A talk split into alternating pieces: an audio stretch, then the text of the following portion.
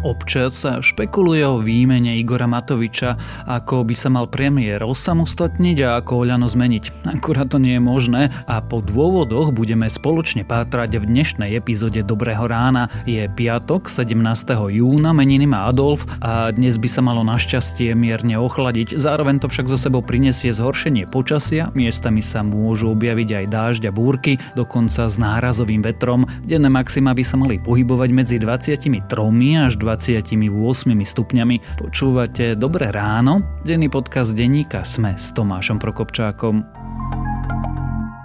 Hľadáte každý deň ten správny pomer a nedarí sa vám nájsť rovnováhu medzi prácou, zábavou, oddychom, športom a spánkom? Čo takto vyskúšať overený pomer jedna k utrom? V prírodnej minerálnej vode Gemerke nájdete optimálne množstvo magnézia a kalcia, teda práve jedna k utrom. Gemerka, to najlepšie magnézium a kalcium zo slovenského krasu. Dobré ráno nie je pre každého samozrejmosť. Najmä ak vám chýba jedlo, oblečenie, strecha nad hlavou a utekáte pred vojnou. Kampaň Buď Láska odov tu nám všetkým ukazuje päť jednoduchých spôsobov, ako môže každý z nás pomôcť Ukrajinkám a Ukrajincom na úteku. Zapojte sa na buďláska bodka o tu bodka es ká, kde ako poďakovanie za pomoc môžete získať dáta. Podcast Dobré ráno a Dobré ráno, prečo najviac ľudí z Ukrajiny prináša ó dva. A teraz už krátky prehľad správ. Slovensko darovalo Ukrajine päť vojenských vrtuľníkov. Sú to štyri vrtuľníky em i sedemnásť a jeden vrtuľník em i dva. Zároveň sme na Ukrajinu poslali muníciu pre raketový systém Grad. Stroje sú už na Ukrajine a už ich používa miestna ukrajinská armáda. Opičie kiahne sa na Slovensku zatiaľ nepotvrdili. Výsledky laboratórnych testov u pacientky hospitalizovanej v Prešove sa ukázali negatívne. Podľa hlavného hygienika Jana Mikasa sa ochorenie u nás zatiaľ neobjavilo. Európska centrálna banka musela na krízovom zasadnutí riešiť staronový problém Grécka a Talianska. Narastajú totiž obavy z opakujúcej sa dlhovej krízy v eurozóne. Výnosy desaťročných štátnych dlhopisov Talianska a Grécka sa už blížia k päť percent. é cé bé plánuje vytvoriť nový nástroj, ktorý má zabrániť zárodkom ďalšej dlhovej krízy až riziku rozpadu eurozóny. Rusko sa vyhráža, že odstaví plynovod Nord Stream jeden. Tvrdí, že odstávka hrozí pre údajné problémy s opravami niektorých zariadení. Odstavenie plynovodu by bolo problémom najmä pre Nemecko, znížené dodávky plynu však už hlási aj Taliansko. Čína narazila na zvláštny vesmierny rádiový signál, jedným z vysvetlení by mohol byť jeho umelý pôvod. Dokonca čínsky vedci pôvodne napísali, že by mohol pochádzať od vzdialenej mimozemskej civilizácie. Toto tvrdenie pôvodne uverejnili v čínskych oficiálnych novinách Ministerstva pre vedu a technológie, neskôr však zmizlo. A ak vás správy zaujali, viac nových nájdete na webe denníka SME alebo v aplikácii denníka SME.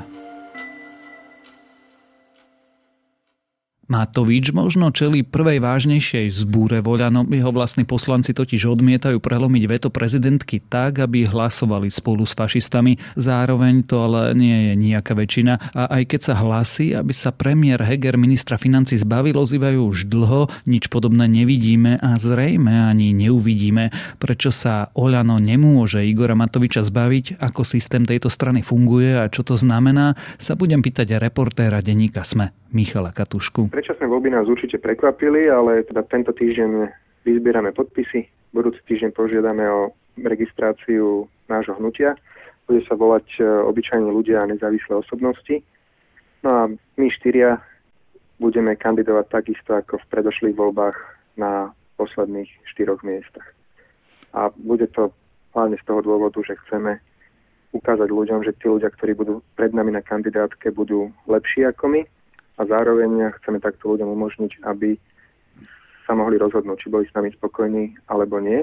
A keď boli spokojní, nás prekladú, a keď neboli spokojní, nechajú nás na konci a do parlamentu sa nedostaneme. Mišo, keď si mi predstavoval túto tému a hovoril si o Oľano bez Matoviča, znelo to tak trochu ako sci-fi. Je to sci-fi? Je to veľmi ťažko predstaviteľné, už len z povahy tej strany. Oľano je Matovičovo dieťa, je to vlastne jeho strana, svedčia o tom mnohé a mnohé skutočnosti, ale nenazval by som to sci-fi, pretože ak by to bolo sci-fi, tak by to znamenalo, že tá strana vlastne ani nemôže na Slovensku fungovať, lebo by nebola aspoň formálne demokratická a teda aspoň formálne takéto charakteristiky spĺňa. Čiže je to možné teoreticky. Ja sa ale tú otázku opýtam presne takto a explicitne. Je vôbec Oľano stranou, keďže oni sa sami hrdia tým, že vlastne nemajú ani tak moc členov a vlastne sú hnutím a, a strana nie sú? Čisto zo striktného posudzovania podľa zákona o politických stranách, áno, aj obyčajní ľudia a nezávislé osobnosti sú politickou stranou. Spĺňajú totiž tie predpoklady, to znamená, že majú aspoň štyridsaťpäť členov, majú predsedníctvo, majú predsedu a majú stanovy, ktoré ministerstvo vnútra vyhodnotilo ako demokratické, a to sú také tie základné predpoklady. Ak by sme ale išli ďalej, tak Oľano skutočne nefunguje ako, ako bežná politická strana. Bežné politické strany majú rozsiahlu členskú základňu, hoci aj tie v posledných dekádach sú stále menšie a menšie, ale stále hovoríme o tisíckach členov alebo aspoň stovkách. To pre Oľano vonkoncom neplatí, napokon tá strana mala prvých sedem rokov len štyroch členov, potom na chvíľu mala v roku dvetisícdevätnásť trinásť. Mali sme trinásť. Mali ste trinásť. Mali sme trinásť. A, a čo sa im stalo? Máme, čo sa im stalo? Kde sú? Čo sa im stalo? Sme sa dohodli, že keďže sa zmenil zákon, tak chceme, aby všetci okrem tých prvých, tých zakladateľov, štyroch, aby všetci ostatní členovia mali rovnakú štartovaciu čiaru, že by boli prijatí podľa toho nového zákona a podľa nových pravidiel, ktoré si nadstavíme. Ale v rovnakom roku sa opäť scvrkla na štyroch, lebo Igor Matovič sa rozhodol, že sa niektorých zbaví.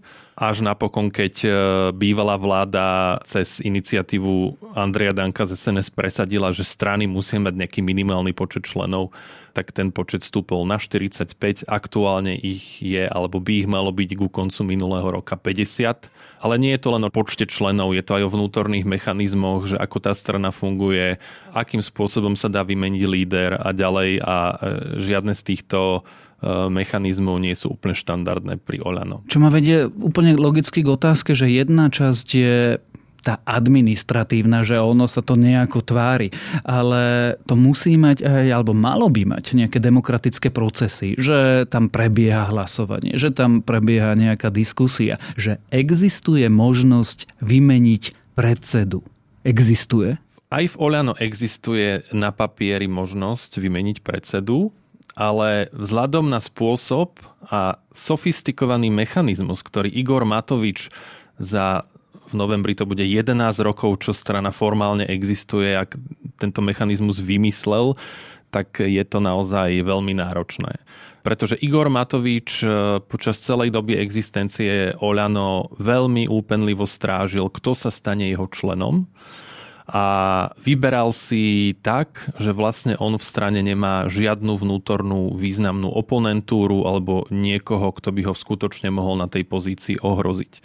Takže z toho vyplýva, že áno, dá sa to. Ak by napríklad Eduard Heger, o ktorom mnohí ľudia hovoria a sa pýtajú, prečo sa nepostavil tomu Igorovi Matovičovi, prečo ho ako premiér neodvolal už napriek mnohým prešlapom z postu ministra financií, tak tá odpoveď je v zásade jednoduchá, pretože aj keby to urobil, čomu ústava teda dáva jednoznačne takúto právomoc, tak aj tak by stále Igor Matovič bol jeho predsedom a stále by bol najsilnejším mužom koaličnej rady.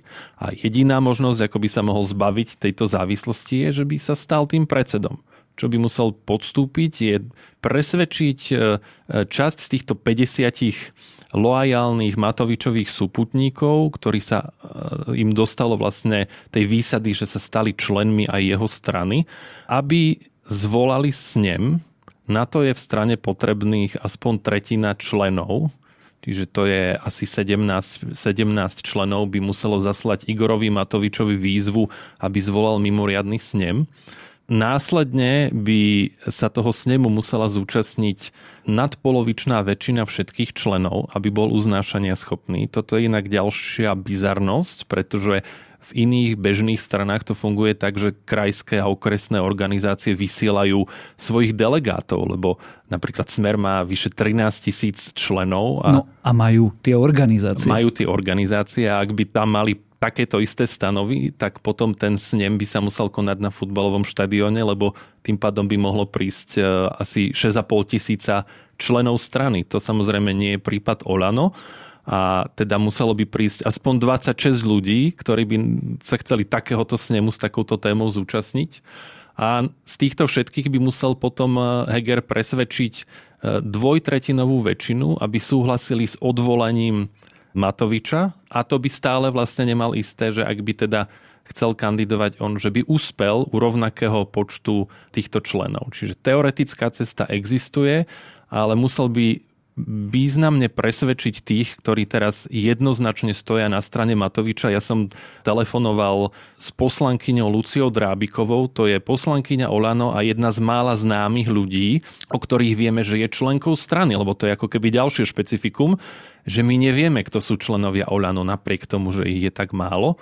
A ona povedala, že vo vnútri neexistuje ako keby žiaden moment alebo motív alebo akýkoľvek hlas, ktorý by Matoviča spochybňoval vo vedení a že sa to vlastne potvrdilo aj poslednú jeseň, keď mali snem a teda jednomyselne všetci vyjadrili dôveru predsedovi. Existuje teda vykonateľná možnosť, že by niekto Igora Matoviča vôbec vyzval? Nie, vlastne neexistuje. Vlastne jediná možnosť, ako by niekto mohol Igora Matoviča nahradiť, a nie sú to len tie dôvody, ktoré som vymenoval, je tá, že s tým sám Igor Matovič bude súhlasiť. Môžeme teda povedať, že hentá pospolitosť ľudí je vlastne stranou s vodcovským princípom? Je to strana, ktorá si myslím, že má ako keby minimálne neformálne mechanizmy diskusie. Napokon to predsedníctvo tvorené Jaroslavom Naďom, Jánom Budajom, Michalom Šípošom a, a ďalšími niekoľkými členmi. Ako keby tam určite existuje nejaká snaha o diskusiu, ale jednoducho tie pravidlá dávajú Matovičovi výnimočné postavenie, lebo on sám môže rozhodovať o tom, kto do strany vstúpi a kto naopak z nej musí odísť a môže, ale nemusí sa pritom radiť s týmito orgánmi. Na tom je bizarné už to, že celá táto skupina ľudí je menšia ako skupina ľudí, ktorá sa zmestí do krčmy túto pod štúdiom, v ktorom nahrávame. Keď sme sa ale rozprávali pred samotným podcastom, ty si mi hovoril, že čisto formálne je Oľano vlastne ešte menej demokratická ako fašisti? Je? No, tento aspekt je spôsobený tými stanovami. Určite by sme nemali strany hodnotiť len podľa nejakých formálnych textov a takýchto pravidiel, lebo určite si nemyslím, že Hnutie Republika alebo es en es sú demokratickými stranami len preto, že museli formálne splniť nejaké náležitosti, aby ich vôbec zaregistrovali. Oľano určite nie je tento typ strany, ale určite má autoritárske charakteristiky, ktoré sú práve spôsobené tým výnimočným postavením svojho predsedu. A to, že je to hlavne, skôr by som to nazval stranou najmä jedného človeka, potvrdzuje aj to, že vlastne Igor Matovič a nie hnutie Oľano, a teda aj jeho spolustraníci, vlastní názov strany Obyčajní ľudia a nezávislé osobnosti. Čiže ak by niekedy v budúcnosti niekto napokon vznikla nejaká rozsiahla zbúra a, a vyhnali Matoviča zo strany, tak on by vlastne mohol si ten názov zobrať so sebou a tí, ktorí by zostali, by museli ten názov meniť. A rovnako je zaujímavé, že webové sídlo Oľano vlastní v podstate jeho manželka. Takže aj z tohto pohľadu je jednoznačné, že kto je autorom tej strany a kto ju má pod palcom. Sme sa, sme sa, sme sa, sme sa dohodli, znamená, že Igor Matovič povedal. Môžete si vysvetľovať, ako chcete. No, predpokladám, že to nebol ich nápad. Opýtajte sa u nás na klube, napríklad, že keď si pozriete stanovy Smerodina, Smeru, Sasky, všetkých, tak je to o tom, že predseda príde, predloží kandidátku a predsedníctvo schvaľuje. Tak sa opýtate napríklad, ako u nás tieto veci fungujú. Jednoducho, každý má právo povedať svoj názor a je to na základe vzájomnej diskusie. A to je od roku dvetisícdvanásť, odkedy sme vlastne do parlamentu sa dostali. Hoci papierovo som jediný, ktorý uh, za všetko zodpovedá, ale väčšia demokracia ako v našom hnutí neexistuje. Môžeme povedať, že Oľano je firmou Igora Matoviča? Sú dokonca mnohé koncepty aj v politickej teórii, že, že existujú tzv. Podnikateľské strany alebo strany pomlčka firmy. a podľa tých viacerých definícií Matovičové Oľano jednoznačne spĺňa takéto charakteristiky a je to práve dané tým malým počtom členov, uzavretou skupinou, tým, že ten líder sa stráži a nedovolí, aby vzniklo v tej strane nejaká oponentúra a celým cieľom je vlastne namiesto nejakého špecifického programu a hodnotového ukotvenia hrať to celé na charizmu a osobnosť toho samotného lídra, čo vlastne vidíme počas celej Matovičovej kariéry, keď kto si aj v minulosti povedal, že Igor Matovič by dal interview aj do bezpečnostnej kamery. Takže áno, jednoznačne aj viaceré práce hovoria, že Oľano spĺňa tieto charakteristiky. Je to firma Igora Matoviča. Keď zhrnieme všetko, čo sme si tu práve povedali, znamená to, že Oľano sa nedá zreformovať? Oľano by sa dalo zreformovať len v prípade, že by Igor Matovič chcel takúto reformu. On ju však v minulosti mnohokrát odmietol, dokonca bol do toho párkrát aj tlačený. Najtakým výpuklejším prípadom bolo obdobie po voľbách v roku dvetisícdvanásť, keď sa cez kandidátku Oľano dostal do parlamentu aj poslanec, vtedy poslanec Alojz Hlina, ktorý mal veľmi podobný spôsob politického vystupovania. Pamätáme si, že Igor Matovič, aby dokázal, že, že poslanecká imunita sa dá zneužiť, tak uprostred špičky v Bratislave zaparkoval svoje auto na električkovom kolajisku a demonstroval, že mu za to nikto nič nemôže urobiť. Kým začne schôdza Národnej rady, čiže do budúceho útorku chceme zaparkovať na päťsto zakázaných miestach po Slovensku v každom jednom meste. Bude to na prechodoch, na chodníkoch, pred vchodmi do nákupných centier, na námestiach, všade, kde je zákaz zastavenia, kde je zákaz výjazdu. Budeme to robiť preto, aby sme ľudí vyburcovali k tomu, aby sme vytvorili verejný tlak na poslancov a hlasovali na najbližšej schôdzi za zrušenie priestupkovej imunity. Vysypával injekčné striekačky na hlavu poslanca, ale napríklad Alojz Hlina staval uprostred dňa, stehal múr pred pobočkou neziskovky alebo prišiel tankom, alebo teda nechal si priviesť tank pred vílu Vasila Biľaka. Čiže tieto ako keby štýly, také zvláštne prejavy alebo svojské politické prejavy seba prezentácie mali rovnaké. No a v tom období sa už o Hlinovi začalo hovoriť ako o možnom konkurentovi Igora Matoviča. Aj mu rástla popularita, ale Hlina mal problém, že nebol členom strany. A ako aj mne povedal v rozhovore, tak on žiadal Matoviča ešte pred tými voľbami, že sa chce stať členom. A Matovič mu na to tvrdil, že sa tým budú zaoberať určite po voľbách a že z Oľano sa postupne stane bežná strana. Ale výsledok bol teda taký, že k takejto dohode vlastne nikdy nedošlo. Až napokon vlastne Hlina bol donútený odísť, lebo si povedal, že, že to nemá zmysel takto fungovať. A bol prekvapený, že iným jeho spolu poslancom v tom klube to nevadilo, že nemajú na hnutie a na samotného predsedu absolútne žiadny dosah. Svojím spôsobom sa ale svojich kritikov mocenským krokom zbavil aj Richard Sulík dokonca niekoľkokrát v histórii strany. Rozdiel je v čom? Rozdiel je v tých mechanizmoch, aké majú tie strany nastavené. Možno, že Sloboda a Solidarita nie je úplne ideálny príklad, lebo hneď po Oľano je to druhá najmenšia strana, ktorá má, ak sa nemýlim, do tristo členov a tak tiež ako keby nemá vybudované nejaké regionálne štruktúry a tiež postráda niektoré veci, ale zase tie mechanizmy, ktoré fungujú v es a es, napríklad všetci poslanci es a es sú buď členmi, ale buď sú členmi es a es, alebo sú členmi ó ká es, čo je teda akože v tomto prípade pridružené spolupracujúca strana, tak medzi poslancami hnutia Oľano sú, čo ja viem, asi traja poslanci z tých štyridsaťosem a ak zarátam pani Tabak a pani Hatrákovú, ktorú nedávno vyhodili, tak z tých päťdesiat poslancov o troch viem, že sú členmi strany. A to je naozaj bizarná situácia nie len na slovenské pomery. Prečo, ak je takáto situácia, že poslanci Oľano vlastne nie sú členmi hnutia, Oľano nezažívame oveľa častejšie vzbúru v parlamente? Prečo tí ľudia, ktorí vlastne nemajú žiaden motív byť lojálni Igorovi Matovičovi, sú lojálni Igorovi Matovičovi? Je to výborná otázka a v podstate odpoveďou na ňu môže byť samotný Igor Matovič, paradoxne, pretože medzi súčasnými poslancami Oľano nie je žiaden Igor Matovič. Ak si aj poslucháči spomenú, tak Igor Matovič vlastne svoje Oľano dostal na výslnie vďaka Richardovi Sulíkovi, ktorý zobral jeho a ďalších troch súputníkov na kandidátku es a es a hoci si na začiatku v roku dvetisícdesať po voľbách slúbili, že, že Matovič nebude zakladať vlastnú stranu, tak v podstate do pol roka až roka postupne ten spor gradoval. Oľano sa správalo skôr ako opozícia v koalícii, hlasovali častokrát aj so Smerom napríklad. Až napokon Matovič v novembri dvetisícjedenásť založil Oľano. Neuveriteľné, že klamal Igor Matovič. A napokon vlastne v roku dvetisícdvanásť touto stranou už samostatným subjektom kandidoval do volieb. Takže Matovič veľmi dobre vie, čo to znamená a podľa niektorých odborníkov si jednoducho vyberá aj charakterovo typy na svoju kandidátku, keď ide o nezávislé osobnosti, či už typu Štefana Kufu alebo Heleny Mezenskej, ak si spomenieme, alebo rešpektovaných odborníkov, ako, ako bol pán Huba, alebo, alebo napríklad Viera Dubačová. No, mnohí proste z tejto kandidátky alebo z toho poslaneckého klubu odchádzali aj pre nesúhlas s tým, ako Matovič stranu viedol, ale to vlastne samotného Matoviča nejako neohrozovalo pri jeho pozícii v rámci strany.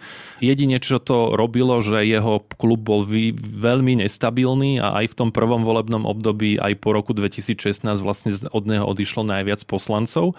Ale ako som povedal, nejako, nejako to nespôsobovalo vlastne problém pre samotného Matoviča a jeho hnutie.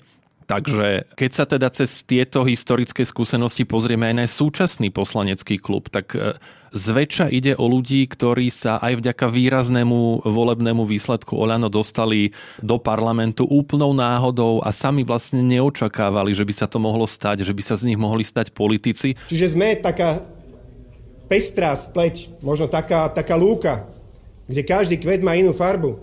Ale práve v tejto pestrosti vidíme našu silu. Nikdy sme sa nesnažili robiť politiku ani konzervatívne, ani liberálne, ale snažili sme sa hľadať takú zlatú, dobrú strednú cestu. A preto ide skôr o ľudí, ktorí sú loajálni voči Matovičovi, pretože sami nie sú natoľko ambiciózni, aby sa nejako presadili, nemajú žiaden politický výtlak, aby uspeli s nejakým samostatným subjektom alebo aby ich aj do budúca s nimi počítala nejaká iná strana. A tak ak chcú znova kandidovať, tak majú len jedinú možnosť a to je na kandidátke Oľano a aby to mohli urobiť, tak musia presvedčiť toho Igora Matoviča, že sa mu s nimi oplatí spolupracovať. Preto aj napriek tomu, že nie sú členmi strany, tak majú dostatok motivácií, aby voči nemu nerevoltovali. A to, že sú aktuálne medzi poslancami Oľano asi osem, ktorí odmietajú podporiť prelomenie veta pri sociálnom balíčku Igora Matoviča, jedno z najkľúčovejších hlasovaní v tomto volebnom období pre jeho samotného, tak ja som sa s nimi rozprával a oni hovoria, že my nemáme ambíciu byť členmi strany, my si vážime svoju slobodu, alebo sa nad tým ani nezamýšľali a títo poslanci jednoducho možno nie sú až tak loajálni v tomto slova zmysle, ale vopred rátajú s tým, že no tak najhoršie, čo sa nám môže stať, je, že sa nedostanem na kandidátku a teda moja politická kariéra tým skončí. Patrí medzi ľudí, ktorí sú takto zaviazaní nie Oľano, ale osobe Igora Matoviča aj premiér Eduard Heger? Premiér Eduard Heger by nebol členom politickej strany obyčajných ľudí, ak by sám Igor Matovič nemal jednoznačnú predstavu, alebo nebolo by mu jasné, že Eduard Heger mu bude lojálny. Inak by sa jednoducho do tej strany nedostal. A tam možno aj končia projektované nejaké ambície, ktoré si ľudia, ktorí nie sú spokojní s osobnosťou Igora Matoviča, možno na pozícii predsedu strany alebo ministra financií, snažia takto ako keby povedať, že prečo ten Eduard Heger toho Matoviča neodvolal. A ten dôvod je v zásade veľmi triviálny, ale skutočne veľmi podstatný a to je, že Eduard Heger je Matovičov človek, ktorý aj za posledný rok, čo je premiérom, nikdy svojho stranického šéfa výraznejšie neskritizoval, nejako proti nemu nevystúpil v zmysle, že by ohrozoval jeho pozíciu alebo že by sa snažil voči nemu nebodaj vymedzovať natoľko, že by to už vyzeralo, ako keby išiel nejakú vlastnú kampaň. Takže Eduard Heger je vlastne len tým, čo sám hovorí, a Eduard Heger je v tomto veľmi úprimný a on aj odpovedá, neviem si predstaviť byť predsedom. S Igorom Matovičom mám výborné vzťahy, teším sa zo spolupráce s ním. Áno, občas spolu nesúhlasíme, ale Oľano je spoločenstvo slobodných ľudí, ktorí sa môžu vyjadriť a podobne. A možno aj novinári majú tendenciu ako keby hľadať nejaký skrytý význam, ale v tomto prípade ja sledujem tú kariéru Eduarda Hegera dlho a myslím si, že on naozaj je taký a myslí si to, čo hovorí týmto, týmito slovami. A kto teda úplne na záver zhrniem, Oľano ani tak nie je strana, ako skôr podnikateľský subjekt a všetci ostatní sú zaviazaní nie Oľano, ale priamo osobe Igora Matoviča vrátane premiéra. Bez toho, aby to bolo takto, nemajú garantovanú politickú budúcnosť v rámci tej strany. Možno, že sa to o nejaký centimeter zmení práve preto, že Oľano je teraz vládnou stranou a vo funkciách má rôznych politikov, ktorí sa mali možnosť týmto vyprofilovať ako ďalší lídri. Už to nie je len celkom Igor Matovič, je to aj, je to aj minister obrany Jaroslav Naď napríklad, ktorí sú častejšie na očiach, prezentujú sa ako kvázi svojbití politici, ale to by som sa vracal úplne na začiatok, čo sme sa rozprávali, že bez vôle Igora Matoviča, alebo respektíve ak by Igor Matovič nesúhlasil s niečím, čo by oni konali, tak má veľmi jednoduchú možnosť, ako sa s tým vysporiadať. Prečo Oľano nie je tak úplne politickou stranou? Prečo nie je reformovateľné? A prečo Oľano bez Igora Matoviča vlastne ani neexistuje? Sme sa rozprávali za reportérom denníka SME Michalom Katuškom. Vďaka čomu sú rýchlejší ako konkurencia a ako rýchlo dokážu v rámci celého sveta doručovať expresné zásielky? Volám sa Adela Vinceová a odpovede na tieto otázky mi prezradil Viktor Sučka zo spoločnosti Svida Innovative. V podcaste o úspešných slovenských podnikateľoch Prečo práve oni sa dozviete aj to, prečo hľadá pomoc pri riadení firmy na internete alebo že uchádzači o zamestnanie u nich absolvujú pracovný odhovor. Podcast vám prináša é vé a nájdete ho vo všetkých podcastových aplikáciách. Minúta môže zmeniť všetko. Preto sme pri tom. Sme minúta. Aktuálne spravodajstvo Sme minúta na titulke Sme bodka es ká. Odteraz zadarmo.